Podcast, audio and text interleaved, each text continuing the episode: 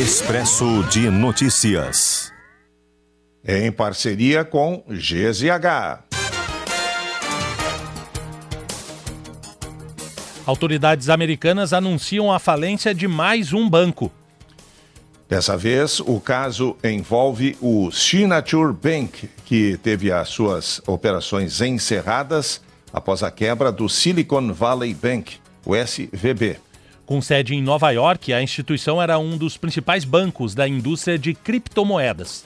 Banco Central dos Estados Unidos cria programa emergencial para financiar bancos em crise, de modo que eles possam atender os clientes. O objetivo do plano é conter o impacto da falência do SVB sobre o sistema financeiro. Rio Grande do Sul começa a semana com 460 vagas abertas em concursos públicos. Já o Cine de Porto Alegre oferece mais de 1.900 vagas de emprego.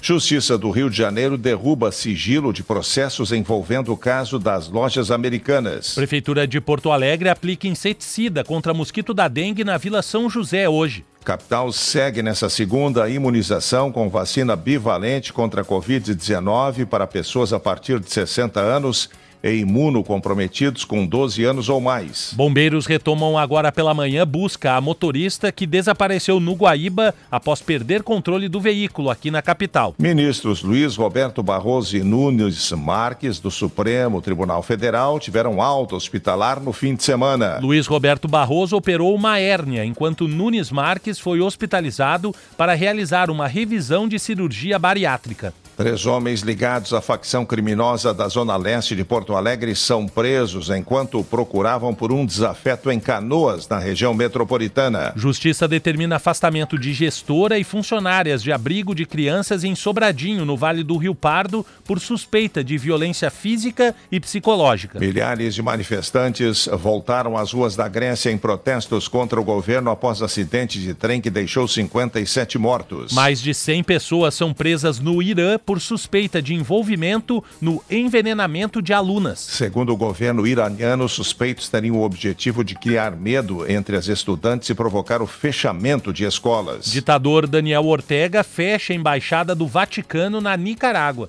Deu Xuxa na Zebra é a campeã do Carnaval de Uruguaiana após 24 anos. Estação Primeira de São Léo é tricampeã em São Leopoldo. Com sete prêmios no total, produção Tudo em Todo Lugar ao mesmo tempo vence o Oscar de melhor filme.